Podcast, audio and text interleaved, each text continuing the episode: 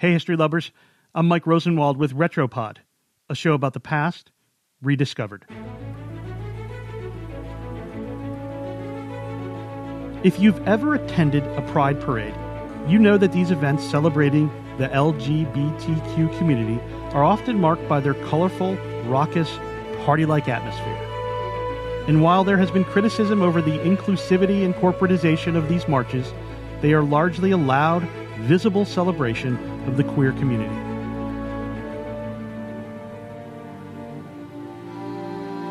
But the very first Pride March could not have been more different.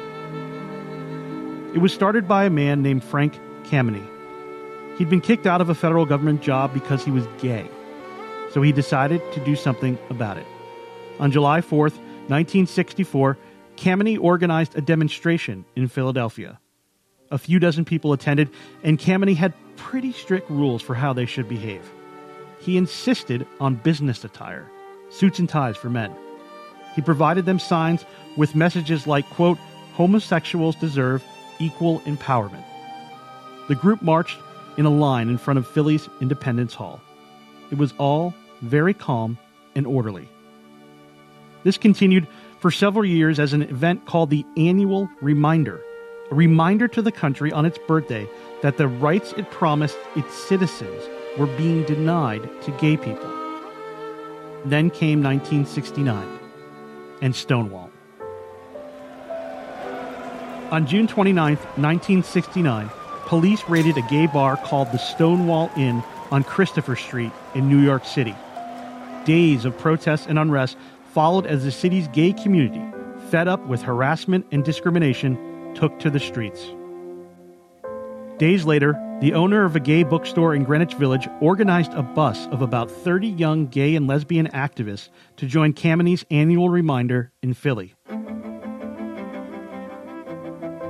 They arrived in t shirts and jeans, a big contrast with Kameny's suited protesters.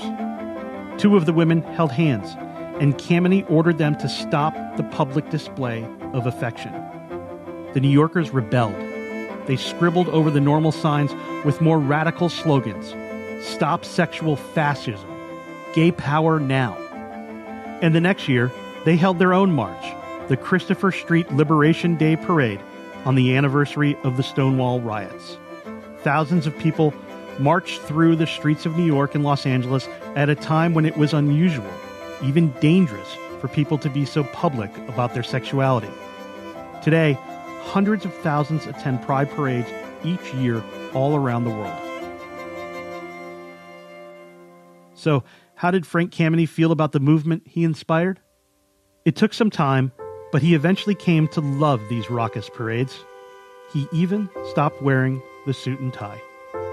I'm Mike Rosenwald. Thanks for listening. Special thanks to Perry Stein for reporting the story for the Washington Post. And for more forgotten stories from history, visit washingtonpost.com slash retropod.